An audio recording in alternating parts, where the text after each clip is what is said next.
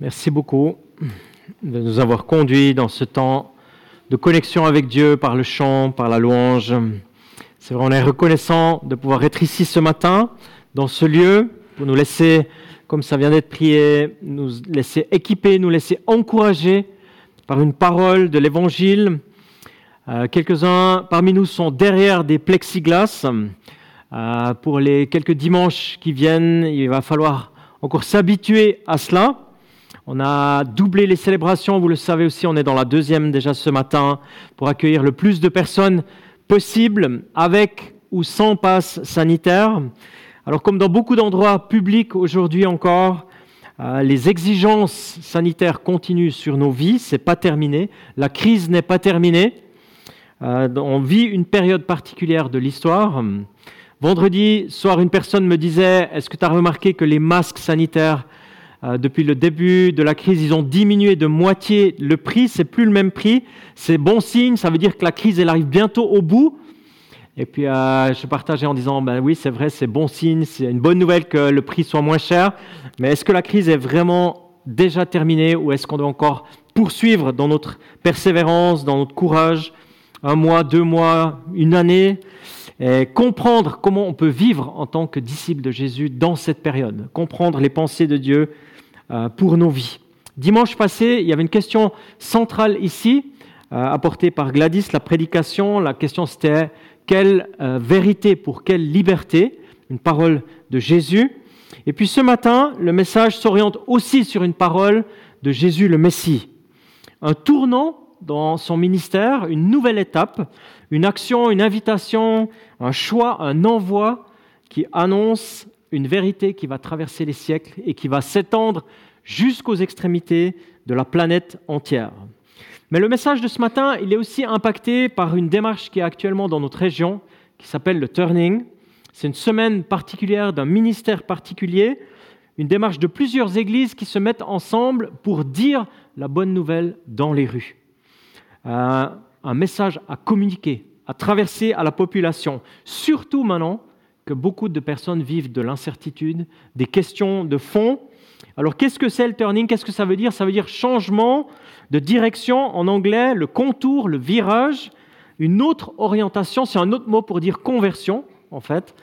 Et est-ce que vous avez déjà dans votre entourage euh, vu des personnes qui tout à coup dans leur vie changent complètement de direction, comme si elles faisaient un virage euh, pour aller vers une un autre lieu Probablement que vous avez connu des personnes comme ça.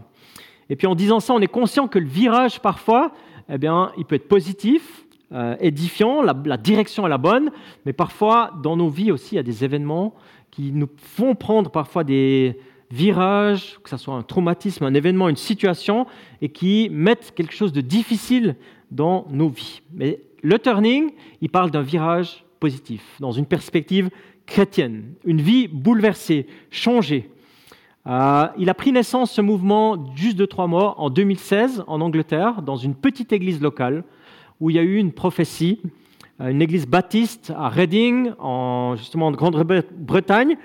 Et suite à cette prophétie, eh bien, les gens ont eu à cœur d'aller dans les rues, de dire la bonne nouvelle.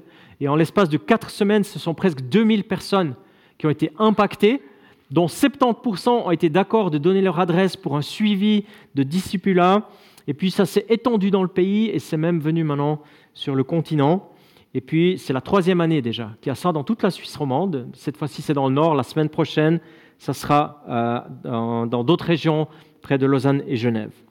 Alors mon partage de ce matin, dans la période qu'on vit maintenant ici, dans laquelle tu vis ou qu'on vit généralement, est-ce que nous, en tant que personnes qui aimons Jésus, avons un message à communiquer aux gens qui nous entourent. Est-ce qu'on aurait un message, un équipement à recevoir pour gagner comme de l'audace de dire mais en fait la foi chrétienne c'est un message à communiquer? C'est une bonne nouvelle.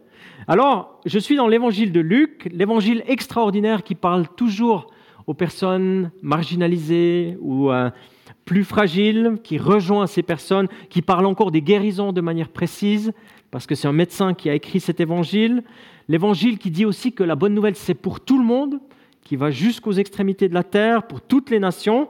Alors, dans cet évangile, au chapitre 10, j'aimerais lire quelques versets. Si vous avez une Bible, eh bien, ouvrez votre Bible et euh, ouvrez-la au chapitre 10. On va lire les neuf premiers versets.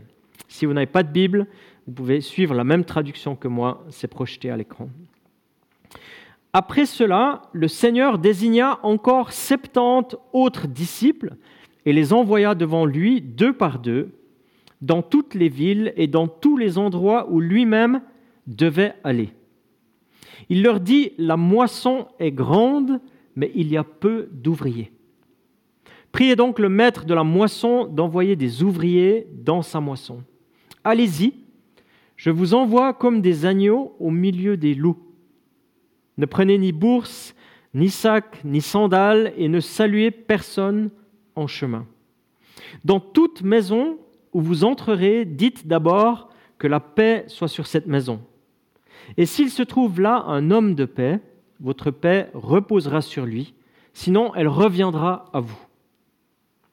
Restez dans cette maison, mangez et buvez ce qu'on vous donnera, car l'ouvrier mérite son salaire. N'allez pas de maison en maison. Dans toute ville où vous entrerez et où l'on vous accueillera, mangez ce que l'on vous offrira. Guérissez les malades qui s'y trouveront et dites-leur, le royaume de Dieu s'est approché de vous. Alléluia. C'est une démarche que Jésus fait avec de nouveaux disciples. C'est un moment marquant, c'est défiant, ça c'est sûr, mais ça ouvre sur une nouvelle dimension de son ministère. Vous vous souvenez, il avait déjà appelé douze euh, disciples qui représentent les douze tribus. Il les enseigne, il vit avec eux, il partage euh, les enseignements, les miracles, une vie de disciple, une aventure à la suite du Maître. Et tous les disciples étaient juifs comme Jésus. Et puis on a entendu que Jésus choisit 70 autres disciples. Peut-être que si vous avez lu dans votre Bible, vous aurez réalisé que votre Bible mentionne 72. Est-ce que quelqu'un ce matin a lu 72 dans la, voilà, deux traductions qui parlent de 72 disciples Cette différence, soit 70, soit 72, ça provient d'un choix d'interprétation des textes originaux, des manuscrits. On peut lire 72, mais on peut aussi lire 70, et c'est la majorité des exégètes retiennent 70. 70 pour deux raisons. La première, c'est une référence juive. À Moïse, quand il était dans le désert, il a choisi 70 anciens pour coordonner, communiquer l'autorité à un peuple flexible et en route. Beaucoup disent aussi que le Sanhédrin, l'autorité juive du temps de Jésus, avait 70 personnes. Ça, c'est la première raison. La deuxième, il faut la trouver dans Genèse 10, après le déluge.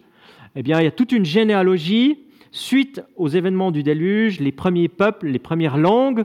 On pense qu'approximativement, il y a 70 langues et peuples originaux.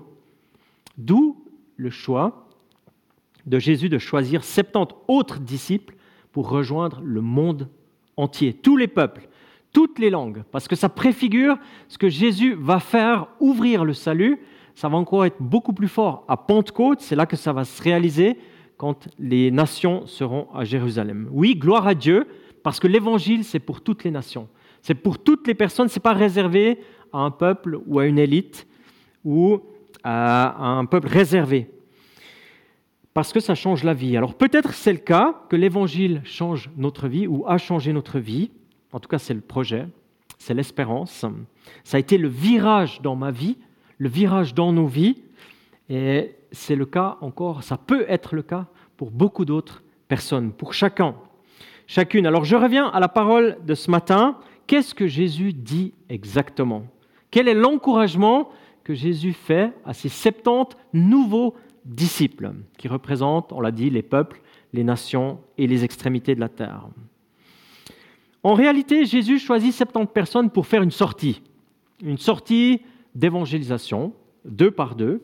Comme un témoignage solide de l'époque devait comporter au moins deux voix, deux personnes, Jésus prend 70 personnes, il les divise par groupe de deux, et il les encourage et il les envoie.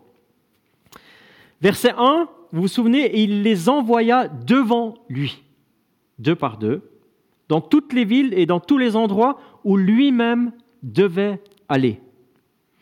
Jésus, il a l'intention de parcourir ces régions, il va y aller, il va visiter ces personnes, ces familles, ces villages, Et pour ce faire, il dit, les disciples, allez devant moi aux mêmes endroits où je vais intervenir.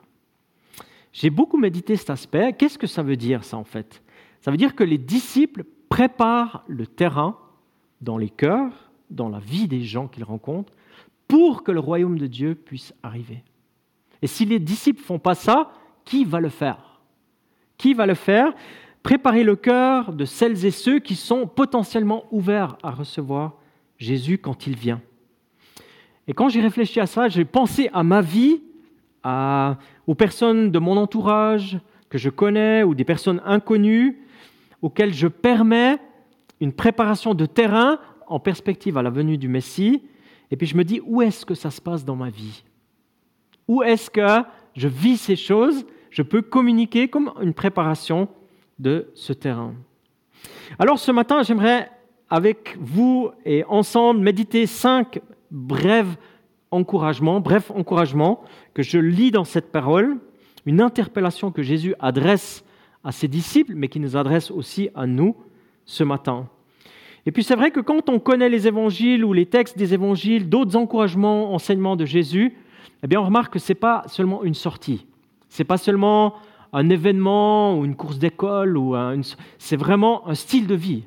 Qu'est-ce que ça veut dire être disciple? Quels sont les paramètres Qu'ils soient euh, les douze ou les septante ou même la foule sur le sermon sur la montagne, qu'est-ce que Jésus dit? On retrouve des éléments en fait de ce qu'on a entendu tout à l'heure. Alors deux par deux, ça c'est une dimension communautaire. Ça veut dire tu vas pas tout seul pour la sortie, ou pour ta vie, il n'est pas bon que l'homme soit seul. Là, le témoignage compte, c'est où il y a deux voix, deux angles. La communication de la bonne nouvelle, elle a un impact si elle est en stéréo. Euh, pour les personnes, comme euh, on a entendu dans le témoignage tout à l'heure, qui ont déjà fait une démarche intentionnelle en disant je vais aller parler de la bonne nouvelle à des personnes que je ne connais pas, parce que je, sens que Dieu m'invite à faire ça, c'est une mission, eh bien, ils savent pourquoi le deux par deux ça donne du sens. Parce que c'est un témoignage commun. Une plateforme de dialogue, de communication, si un disciple, par exemple, euh, se trompe ou bien s'emballe, eh bien, l'autre peut corriger la communication. Ou si un disciple ne sait plus comment partager son témoignage, eh bien, l'autre peut reprendre parce qu'il y a une inspiration commune, parce que Dieu implique des dons complémentaires. Et quand on aborde une personne inconnue pour communiquer, pour parler, ben, si on est trois ou quatre ou cinq, ben c'est envahissant. C'est trop. On sent que euh, la, personne, elle, elle, se sent menacée. Et c'est pas ça qu'on veut. Et plus on médite ça, plus on a de l'expérience aussi, plus on remarque que deux, eh bien, c'est juste bien. Et que Jésus, quand il dit, il fait les choses, eh bien, il y a toujours du sens. Et il les envoie avec une sortie intentionnelle pour dire le royaume de Dieu est là. Alors bien sûr, cette démarche, elle a été un peu empruntée par des vendeurs, par des membres d'une secte. Ce deux par deux, il peut parfois être un peu euh, hypothéqué par des personnes mal intentionnées aussi. Mais notre référence, ce n'est pas eux. Notre référence, c'est le Christ et c'est la parole de ce que Jésus dit. C'est sa parole, son choix d'envoyer des disciples. Et puis il dit encore, il y a peu d'ouvriers il y a une moisson dehors, il y a beaucoup de choses à récolter, mais priez le maître de la moisson qu'il envoie des ouvriers. Alors, cette communauté, cette pensée communautaire, elle n'est pas seulement dans l'envoi de Jésus de ses disciples, c'est aussi l'idée de la communauté, des amis disciples. C'est bon d'avoir un ami ou être dans un couple ou dans une famille ou dans la grande famille de l'Église. C'est la pensée communautaire. Et des églises, finalement. On n'est pas tout seul, et c'est pour ça aussi que cette démarche d'évangélisation, de partage de cette bonne nouvelle, c'est les églises. Et clairement, on est concerné par rapport à notre région, notre village, ton voisin. On est concerné de partager cette bonne nouvelle. Et puis c'est vrai, je l'ai dit, parfois je me pose la question pour ma vie, où est-ce que ça se passe? Où est-ce que j'ai cette occasion? Où est-ce que je saisis l'audace de partager cette bonne nouvelle? Et ça me sort de ma zone de confort. Et je pense que les disciples de l'époque, quand Jésus les a envoyés, ça les a clairement sortis de leur zone de confort. Oui, Jésus ne vend pas du rêve. Il dit pas ça va être tout simple, euh, c'est un long fleuve tranquille, la vie chrétienne, il y a de la prospérité, de la facilité, du wellness, all, all inclusive. Il dit pas ça. Écoutez bien, versets 3 et 4, Jésus dit la chose suivante Allez-y, je vous envoie comme des agneaux au milieu des loups.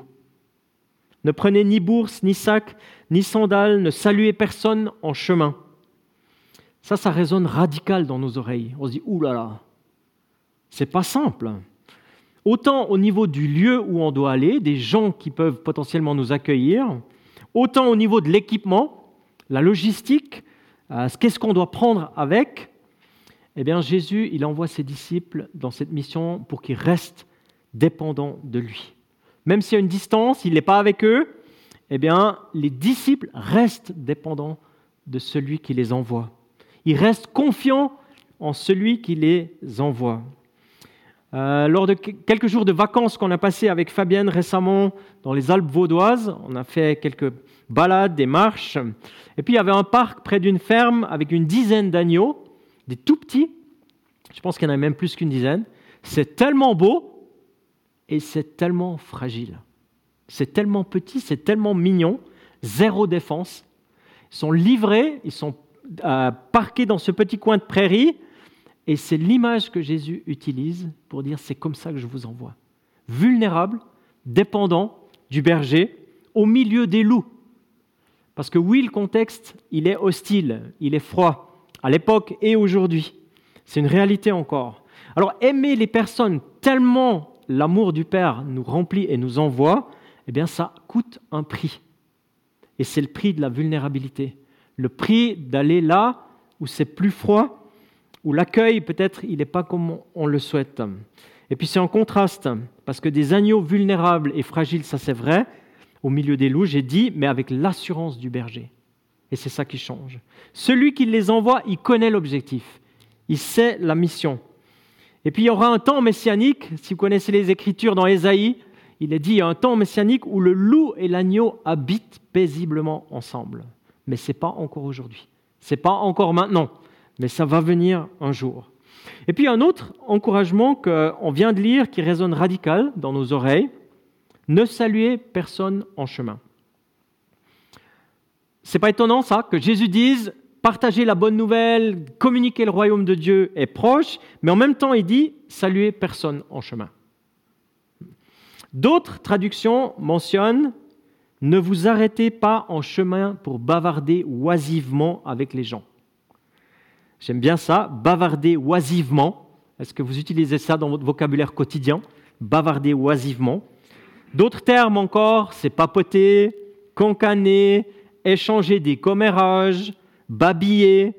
En langage populaire, on dirait se tailler une bavette. Je ne sais pas si vous connaissez ça. Savoir échanger des nouvelles légères, encore aujourd'hui, en yiddish, c'est une activité très appréciée. On dit shmuz, qui veut dire échanger des nouvelles entendues. Ça vient de l'hébreu, shmuat, les choses entendues. Alors je suis conscient qu'en suisse allemand, shmuz, ça veut dire autre chose, mais il y a quand même quelque chose de léger dans l'activité. Donc Jésus, il dit à ses disciples, ne bavardez pas oisivement sur des sujets futiles. Paraphraser, c'est ne chattez pas en chemin. Restez focusé sur l'objectif. Pourquoi je vous envoie? Ça, c'est une autre manière de sortir de notre zone de confort. Parce que de parler de sujets dans nos vies, le chat, c'est facile. Parfois, des échanges de sujets de toutes sortes, ça prend tellement de place que c'est sortir de sa zone de confort de parler d'autres choses. Peut-être qu'on peut parler de moteur, on peut parler du match de la Suisse d'hier soir, des savons artisanaux, de l'alimentation saine, écologique, des bières artisanales, des capacités énormes de l'iPhone 13 qui vient ou qu'elle a. Mille et un autres sujets sont possibles et les gens, ils ont des contenus de dizaines d'heures en réserve sur ces sujets, même les chrétiens parfois. Mais quand il s'agit de dire notre foi, quand il s'agit de dire nos peurs, notre confiance, nos émotions, notre vécu quant à la prière, nos délivrances qu'on a vécues, la foi, qu'est-ce qui vient après la mort? Qu'est-ce qu'on pense? Ou potentiellement même offrir une prière à quelqu'un qui ne connaît pas Dieu, eh bien, il arrive qu'il n'y ait plus personne. Et puis la zone de confort, elle est comme largement dépassée et on retourne dans les sujets qu'on connaît, plus sécurisés. Et Jésus, il dit, ne parlez pas oisivement, ne bavardez pas oisivement dans votre mission. Mais ça se peut aussi, et je fais une petite parenthèse, que les personnes qui ont été en Orient, vous savez que les salutations en Orient, c'est très conséquent. Hein. Ça se peut aussi que ce soit des salutations où on prend des nouvelles, on offre du temps. C'est une autre expression pour dire saluer. Il m'a offert du temps, ça veut dire il m'a salué. Parfois, ça peut aller jusqu'à une heure de dialogue juste pour se saluer, en fait. Et peut-être que Jésus mentionnait aussi cela. Nous, on veut rester sur la simplicité de la mission euh, qui nous est confiée d'offrir la paix sur une maison, par exemple, que nous ne connaissons pas. Voilà ce que Jésus dit à ses disciples. Il dit, ouvriers, communicateurs, donnez la paix sur une maison que vous rencontrez. Jésus équipe ses disciples. Il va le faire plus tard, après sa résurrection. Le verset 20-21, en 2021, on se souvient, Jean 20-21, où il dit, je vous donne ma paix, comme le Père m'a envoyé, je vous envoie. Je vous donne ma paix. Parfois, on a complexifié l'évangile. En fait, c'est simple, l'évangile. C'est une démarche qui est simple. Peut-être même nous-mêmes, on complexifie, on se dit, mais comment on va dire la paix sur une maison? Comment on va donner un encouragement sur une maison? Pourtant, c'est simple. Euh, quand on est sorti récemment au mois de juin, avec, euh, comme il a été dit tout à l'heure, on a croisé une famille vers une place de jeu qui était plutôt réservée, distante avec nous, qui ne voulait pas trop parler de la foi. On était une équipe, on était deux. Et puis on voulait rester simple aussi, avoir le pont. Et puis finalement, on a demandé est-ce qu'on pourrait prier pour vous? Est-ce qu'il y a un sujet de prière pour lequel on pourrait prier? Et le papa, le père de famille, a dit oui, vous pourriez prier que demain, demain soir, la Suisse, elle gagne. C'était le sujet de prière en fait. Et puis on était un peu, bon, euh, et puis finalement, on a juste dit une parole de bénédiction sur la famille. On a prononcé le shalom sur la famille de manière très très simple. Et puis ceux qui se souviennent, le 28, euh, donc le jour après, ce que la Suisse a fait contre la France, en fait, on n'a même pas prié, puis c'était exaucé la parole du monsieur. Mais de dire simplement, on est des ouvriers de faveur. On dit la paix sur une maison, c'est ce que Jésus dit. Vous commencez par ça. Après, c'est clair que si les gens font un chemin avec Dieu, leur cœur s'ouvre, commencent à aligner leur vie à la pensée de Dieu, c'est clair qu'il y aura des questions eh bien, de repentance, de réaligner mon éthique de vie, d'avoir des euh, sujets de, de pardon. Mais d'abord, dites la paix. D'abord, dites le shalom de Dieu. Alors j'aime beaucoup ça. C'est le message central, en fait, pourquoi Jésus envoie ses disciples. J'arrive aux deux derniers points de la méditation. On va faire un saut au verset 9. Ces deux affirmations très fortes de Jésus, une invitation à intégrer le surnaturel, où il dit Guérissez les malades qui s'y trouveront et dites-leur Le royaume de Dieu s'est approché de vous. Le royaume de Dieu s'approche, viens. Après des années de silence prophétique, 400 ans, eh bien, le Fils de Dieu, Jésus, il peut dire à ses disciples, dites, le royaume de Dieu s'approche. Il vient. Autrement dit, le ciel s'est ouvert et la présence de Dieu surnaturelle vient. Et puis, euh, donc ça s'approche des personnes, et puis nous, on est les communicateurs. Les disciples, ils étaient convaincus parce qu'ils l'avaient vécu eux-mêmes. Le surnaturel de Dieu existe, s'approche des personnes. Et puis ceux qui connaissent les textes, vous savez, les disciples, ils étaient revenus après cette mission hyper contents. Puis dans le débriefing, ils avaient dit Waouh, même les démons nous obéissent, Seigneur.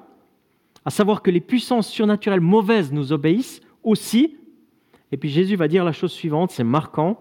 Il dit C'est vrai, je vous ai donné le pouvoir de marcher sur les serpents, les scorpions, sur toutes les puissances de l'ennemi, et rien ne pourra vous nuire. Cependant, ne vous réjouissez pas de ce que les esprits vous soient soumis, mais réjouissez-vous de ce que vos noms sont inscrits dans le ciel.